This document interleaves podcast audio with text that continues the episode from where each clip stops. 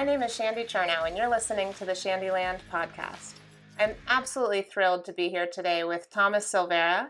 He's the CEO and co founder of the Elijah Alavi Foundation and a huge policy advocate for food allergies and asthma. Thank you so much for being here. I know that your story is one that's going to resonate with our listeners. I just want to jump in. You've started an amazing foundation uh, that's really, you know, raising a lot of light on food allergies and asthma, and particularly in, in the community of uh, people of color, which is great. I want to talk about the disparities there. It's something that we bring up a lot too, and I want to highlight that. But you really took a terrible situation and have handled it with incredible strength and grace and turned it into something good. Talk to me about your story. Tell our listeners how it is that you came to start your foundation and what it is that you and your family have been through. Okay, so thank you for having me on your show. I really appreciate it. It's a pleasure to be talking with you. Although we've like we've crossed paths only via social, um, but it's always good to put a name to a face and, and vice versa. You know, so we can have this conversation. So to give a little, little bit about my story, um, back in 2017, my son started his first week of pre of like daycare slash pre-K. Mm-hmm. Very first week, not even a full seven days, whatever. Um, you know, we've we've talked with the educators there before we signed them up to make sure they understood how to handle situations with a child with food allergies and asthma. Come Friday, November third, 2017, um, you know that that day is always going to be like, you know, it's going to be the nail in my heart, basically. You know, and it's always going to have that pain. So that day, he was fed a food that had an allergen he was severely allergic to, which was dairy. Mm-hmm. Um, although them knowing he had a severe food allergy and had a specialty meal designed for him, they didn't provide him with that. Um, we didn't know what was actually given to him. He was, you know, until the following week when upon the investigation with Department of Health, ACS, and everyone, and you know, we were told what was actually given. That's the part that hurts the most. Had we, you know, that they they kind of like didn't say anything to us, you know, and we, I think they could have really acted in a more an emergency uh, matter in order to to save him. Um, but you know, it, it it just took us down that path, and like I remember the the date stamp and everything when he passed. Um, it's it, it hurts. It's a it's a very hurtful situation that we have to live with every single day, and um, you know, it, and I was at work at the time when I got the call. So by the time I got to the hospital, he already had passed. Um, so from that moment, you know, my wife and I, we were just total and distraught and just disarray with everything, and life didn't matter from that point on. But it had to matter because we have another son, Sebastian.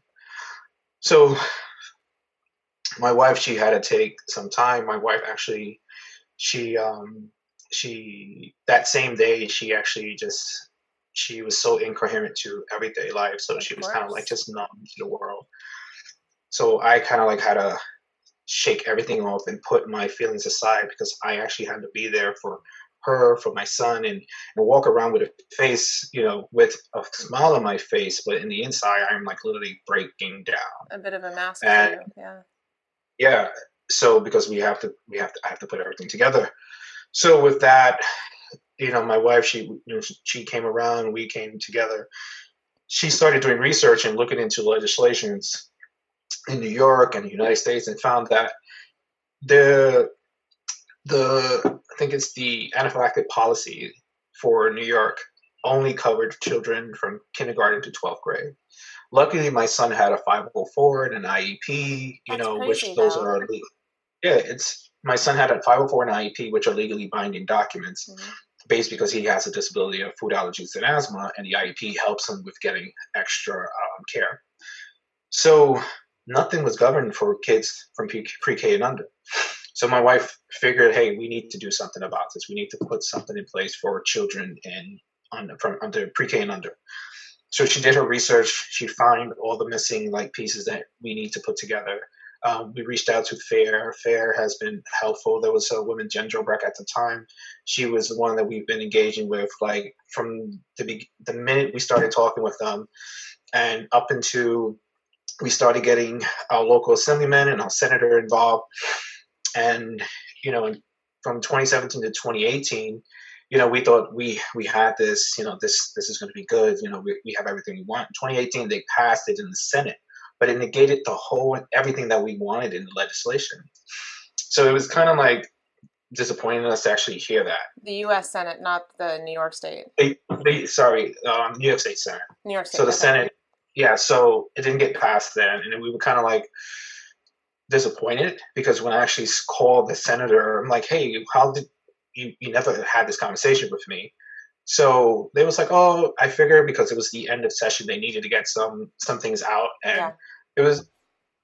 But from that point on, we took some time. We took about a couple months off, and then we decided to go a whole different route. We decided to just literally write a whole section ourselves. So we we got back with our local assemblyman Al Taylor and Senator Brian Benjamin and worked solely with just them two. Um, you know, we had some support from from other organizations outside, but the written paragraph that's in that section is from us. So it was a paragraph, and then we got it actually passed in the Assembly and the Senate of 2019 Mhm. signed by Governor Cuomo in September 12, 2019, I believe. And it became a historic legislation because it was the very first in New York and the very first to be done in the United States that way. So, with that being said, it just pushes us to continue this work in policymaking, not just here, not just in New York City, but we have legislation that's going to be, you know, in the works for uh, Illinois, for Pennsylvania, for New Hampshire, California. So we're working along that path to make this law a federal law. Um, so next year is a big. It's it's going to be like a go get 'em year for our foundation, and we're also supporting other organizations with their other legislations. You know, we want everyone to be a part of what we're doing as well as us doing our part for the community. It's such So it's like- important work. I mean, it's amazing to me. The the statistics are crazy on food allergies, as you well know, right? More than ten percent of the U.S. population, and yet, you know, the regulations around it are so not strong enough and and not pervasive enough. Um, it is it, it- there's so much work in this space especially when it comes to food allergies. Um it, and, and it's crazy because like growing up i grew up in the most impoverished areas. I grew up with food allergies and asthma. And what are you allergic to? i'm allergic to shellfish almonds walnuts pecans um uh let's see what else. I'm allergic to medications to um i'm allergic to aspirin iodine ibuprofen um so a lot of those things and Iodine i discovered those shellfish, huh?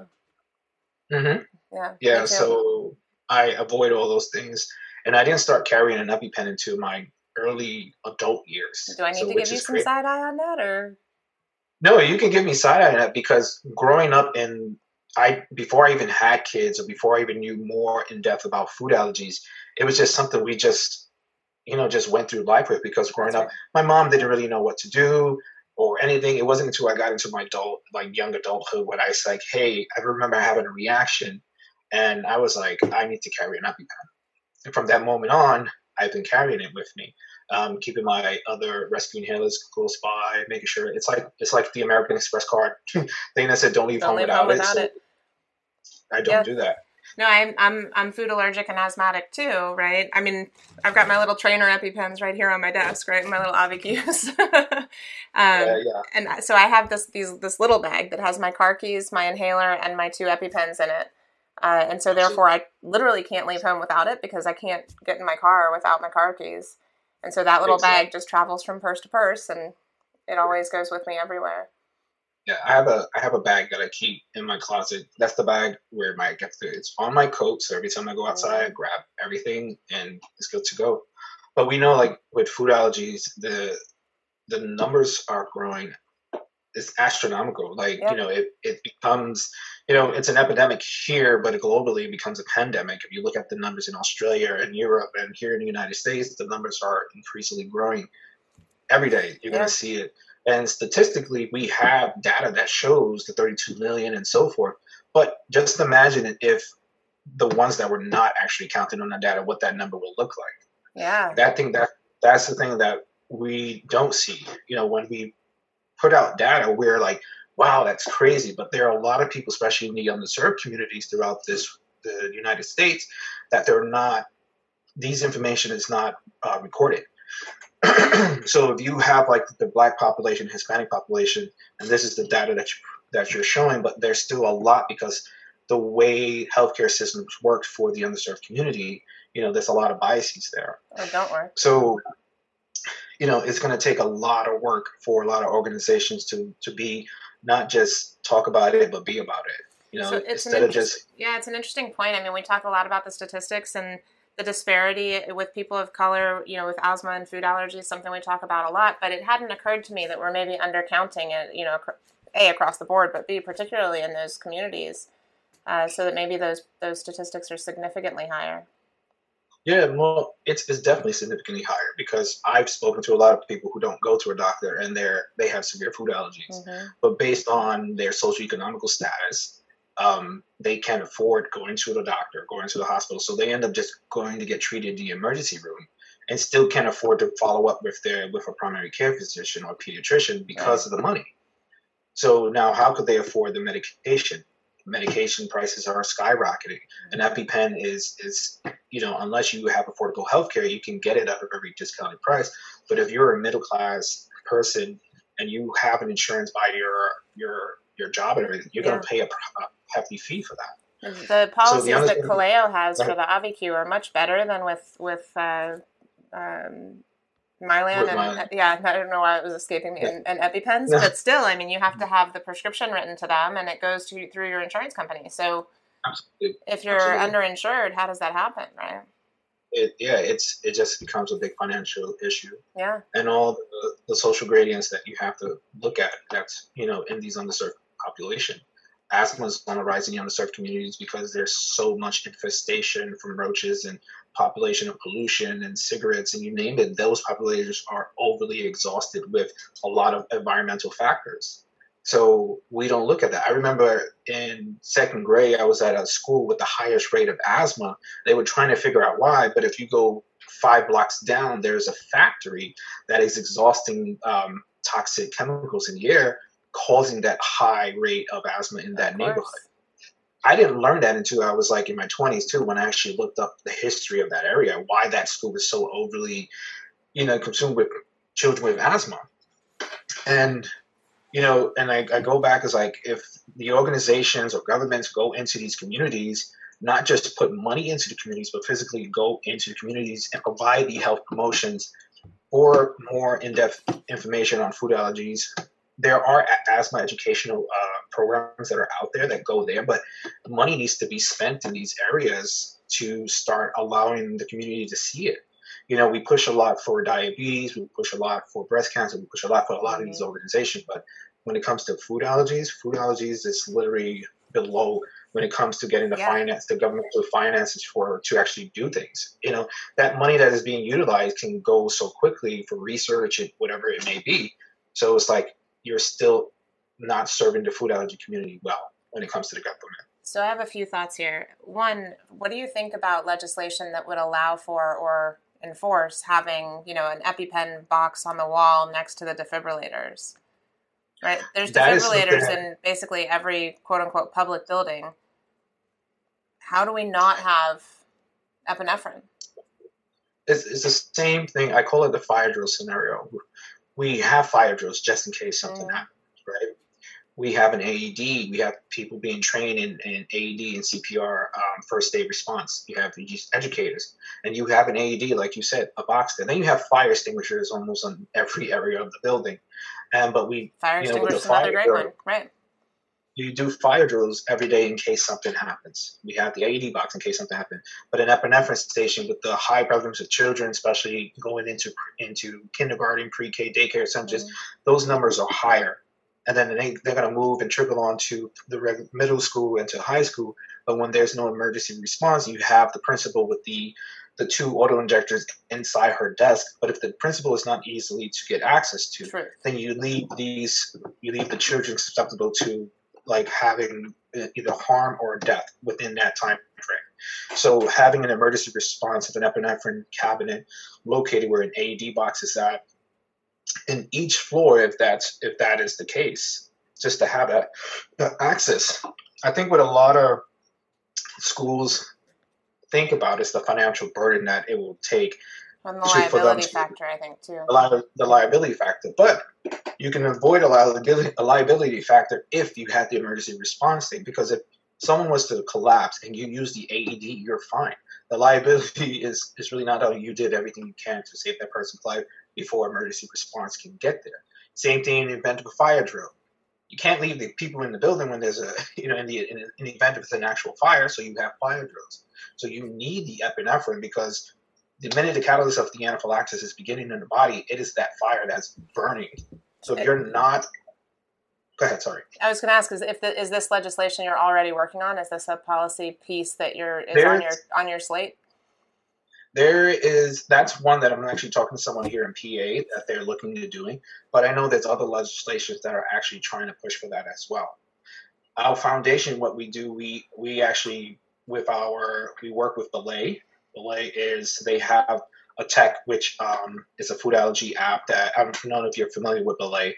Um, it's a great app. We have our education um, training program with them. We partner up to design an education where we do have EpiPen stations along with our program that we can provide to these schools.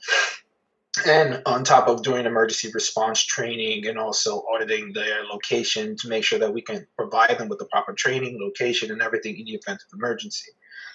A legislation is that something like that needs to be done throughout the United States. Totally. It should be, and I, you know, I'm more than happy to support anyone who wants to bring that to me for me to put in my voice to get that done, you know, um, just let me know. Yeah, and on the on the partnering for schools, you know, let us know how we can help there too.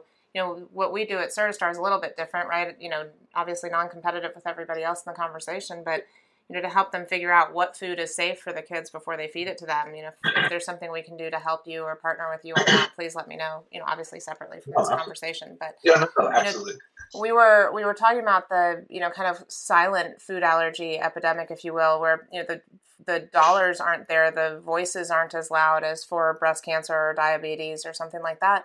And I think you know we see that a lot on the restaurant, even on the school side. Oh, that's not a problem for us. We don't have people come in with food allergies. Yeah, no, you do.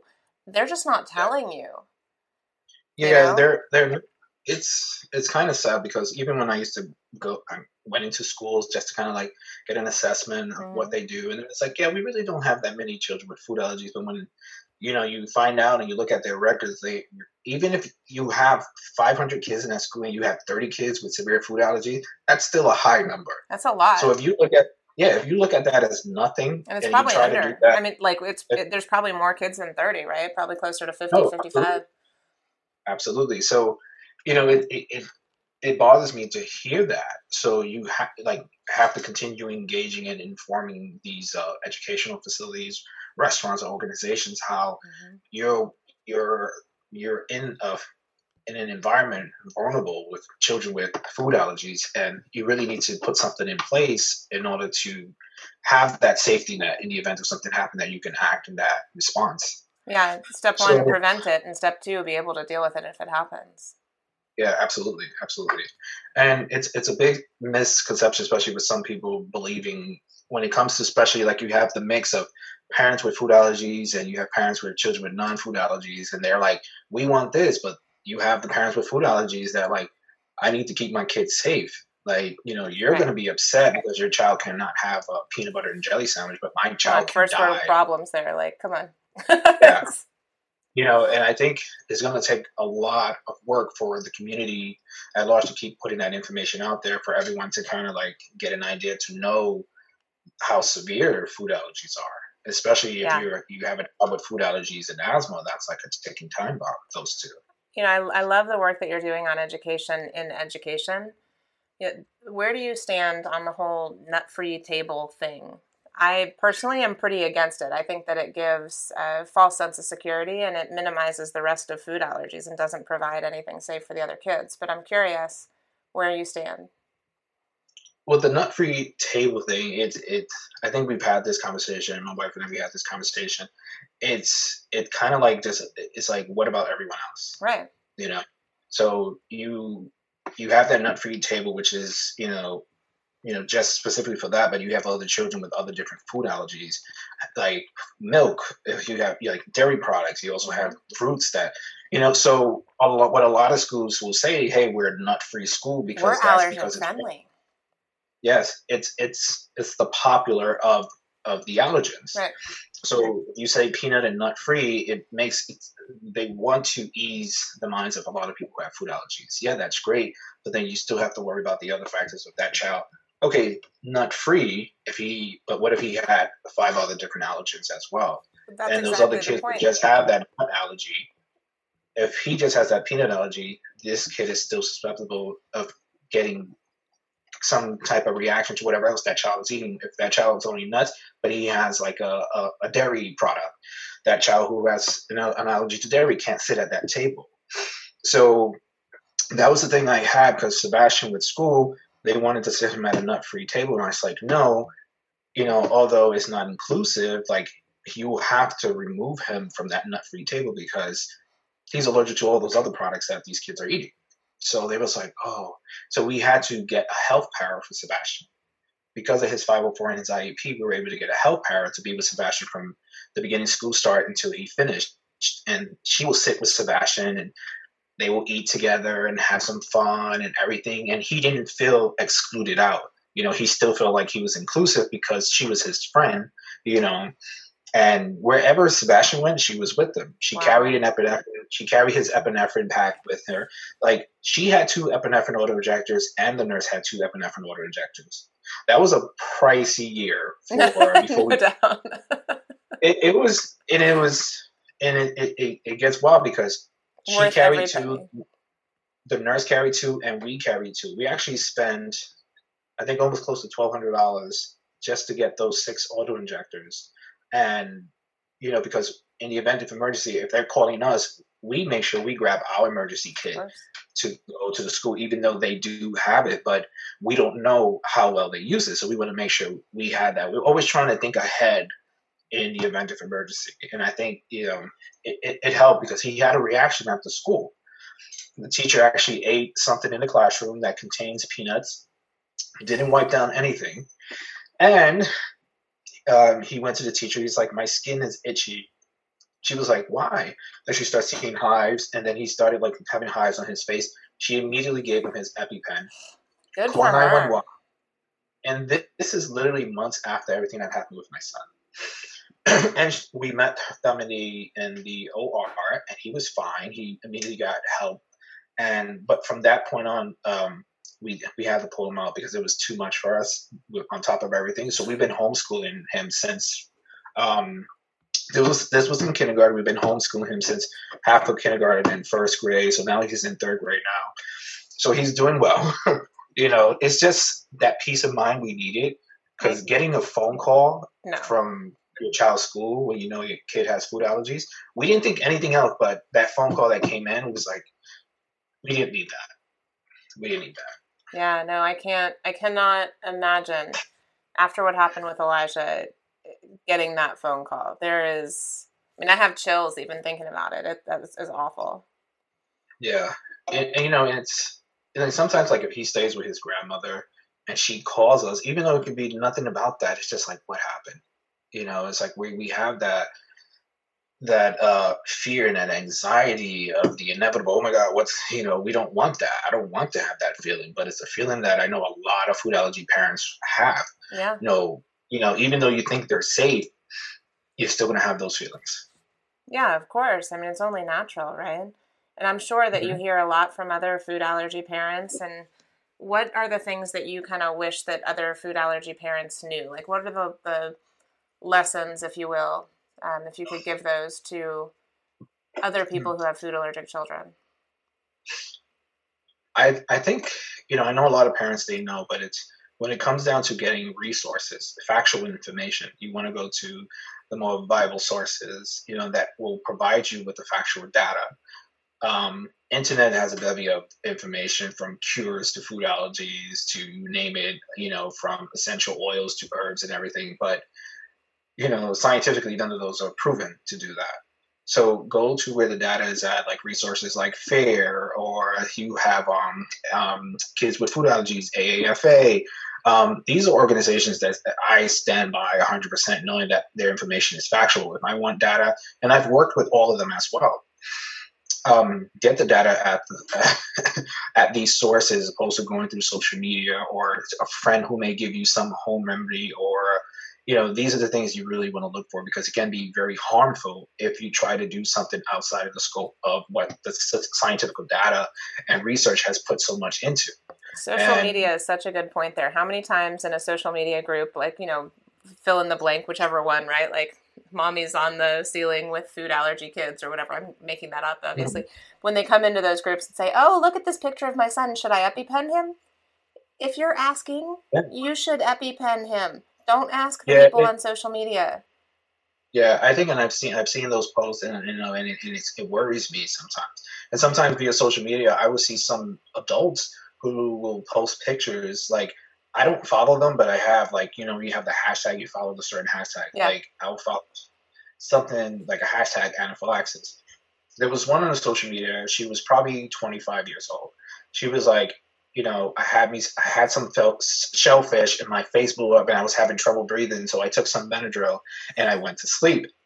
And I was like, so I sent listeners her, can't see that, but you and I both put our hands on our faces, like in shock and disbelief. Yeah. Don't do that. So I sent her, I sent her a message. I was like, wow, that you know, that must have been very scary um, for you to go through that and have that reaction. Um, I was like, but you really need to consider not using Benadryl as the the first line of defense. She doesn't carry an epinephrine. So I was like, she's like, oh, I don't, I don't have an EpiPen. I was like, well, you need to go to your doctor, your primary care physician, and see an allergist and get tested for more, uh, for some further allergens. And you really need to carry that because not every reaction is going to be the same. And when you have a reaction the way you did, you need to treat that immediately with epinephrine.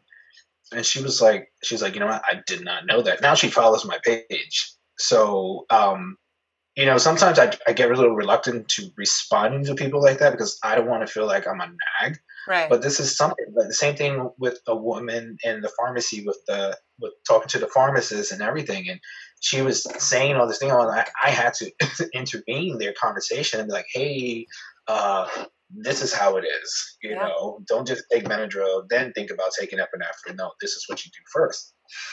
So I hear it a lot. I hear it so much, and it just scares me. Yeah, listeners, we're not doctors, but Benadryl mm-hmm. can mask the symptoms of anaphylaxis, and you can miss a life or death situation because you've Absolutely. taken a medication that isn't going to, fi- you know, fix anaphylaxis. EpiPen Absolutely. first, and then go to the ER. Absolutely, absolutely, and I and that was one thing. Like I remember Elijah having his first reaction. You know, I didn't give him Benadryl. I gave him epinephrine immediately, and you know because this is I knew the information, and this is before we even. I didn't even know there was a community out there with my boys with food allergies. I didn't know about FARE. I didn't know about End Allergies Together or Kids with Food Allergies. I didn't know about communities throughout Facebook. I didn't know that because that's it's not it wasn't just my doctor didn't tell me about it. Yeah. my doctor didn't tell me about it. It's not advertised. The school didn't mention anything about oh you should look at FARE because they do this with food allergies.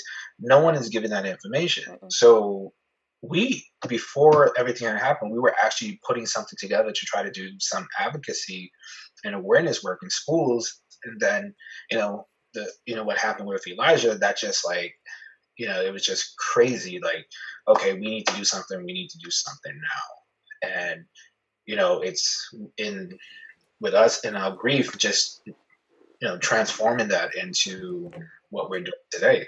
It just makes all the difference. We don't do it just for us or in the legacy and honor of my son Elijah. We do it for our son Sebastian and every other children that are in the community that are going from infancy who are being early diagnosed with food allergies and, and, and respiratory diseases at such a very young age who are going to be in that world with these parents who are, are left open like what do i do? There are a lot of parents out there that don't know what to do. Absolutely. they just follow the instructions of what is given to them. It's almost like the mama bird technique. Here's an epipen. Give it to him if he has a reaction. But well and there's it. a lot of variance in what allergists out there say right? The the yeah.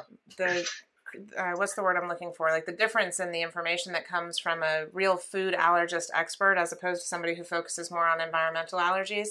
You do get a lot of advice where people are saying, "Oh yeah, you can take a you can take a Benadryl." Wait, what? No, don't do that. Mm-hmm. Um, yeah. yeah, it's it's it's really fascinating. The other group that I feel like is super vulnerable are adult onset allergies because then you know you don't have that that other advocate as a parent, right? Kind of fighting for you and going out to do the Google things and find all those groups yeah. for support. Um, I feel mm-hmm. like the adult onset people, you know, take care of themselves not as well as they should. I I always say, as an adult, we are not invincible to food allergies. So We're not invincible to do anything. Um, I was know, just I hospitalized this summer. I mean, how many years into this food allergy expert thing, and I land myself in the ER in the middle of a pandemic. Good job.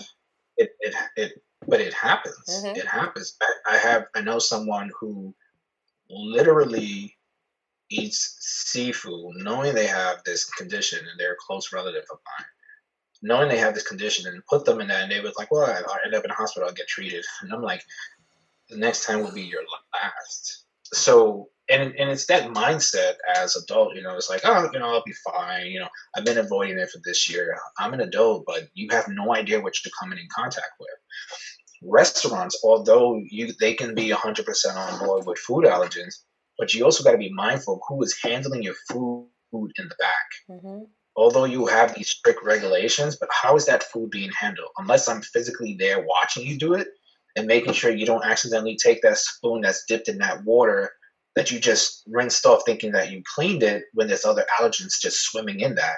Then you use that to kind of like scoop up whatever it is that you want to mix or you put that same food on a burner that you just had cheese on, but you think it's clean because you scraped it, but then you don't understand the enzymes and everything that are left on that.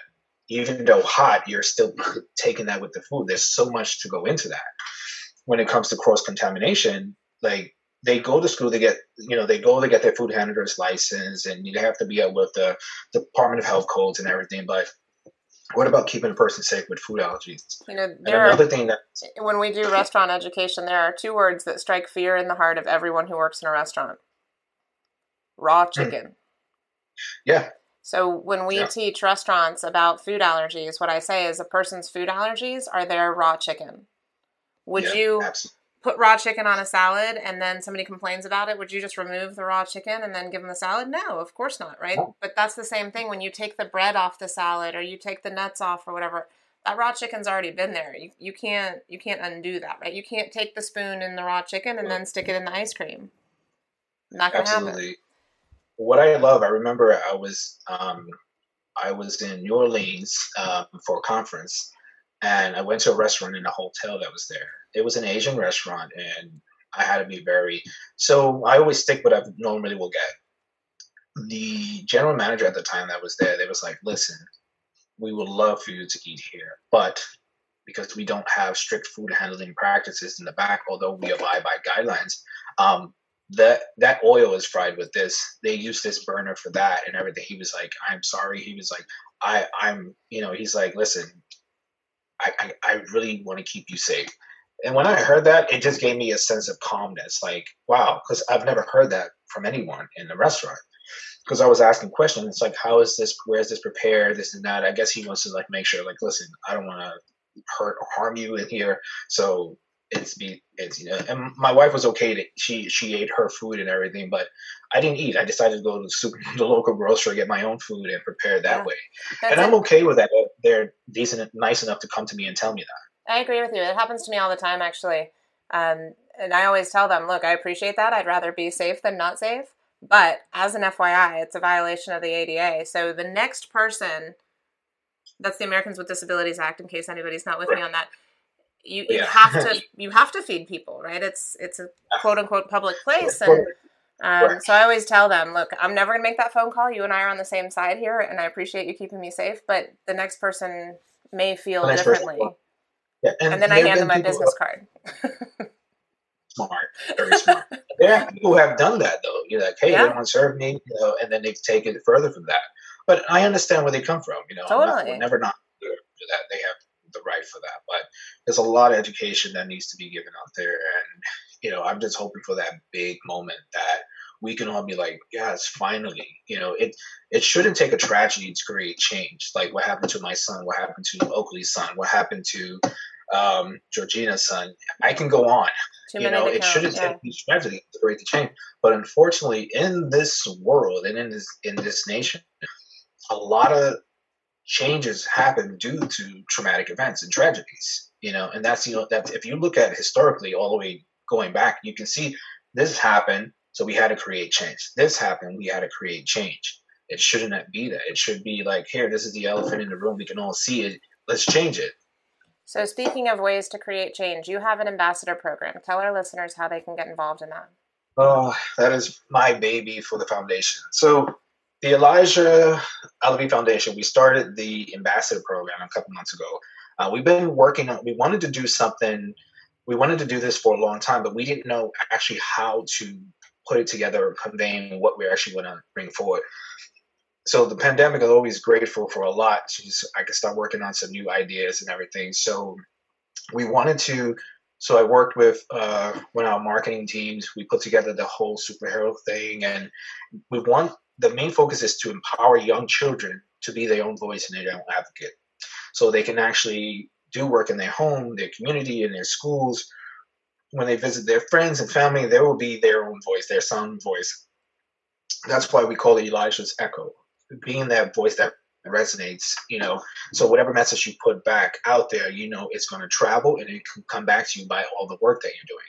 So with that, we created this. It's almost like a subscription box. We have so many amazing uh, partnerships with companies and organizations, just providing everything that we need in terms of our foundation is providing a bevy of educational materials on how to's and also ways to advocate, ways to be a sounding voice. We also provide them with a certificate of being a part of our ambassadors. So I, I, love that part. So and we we fill that box up and we give it to them. And although there's a lot of snacks and fun things in there, but we also are working on a program coming next year that we're going to be engaging with every ambassador every month with this program. So we want to make sure that we we are there with them, that they can see that we're with them you know, um, from having virtual events, from sending them products in the mail of these, you know, whatever we have.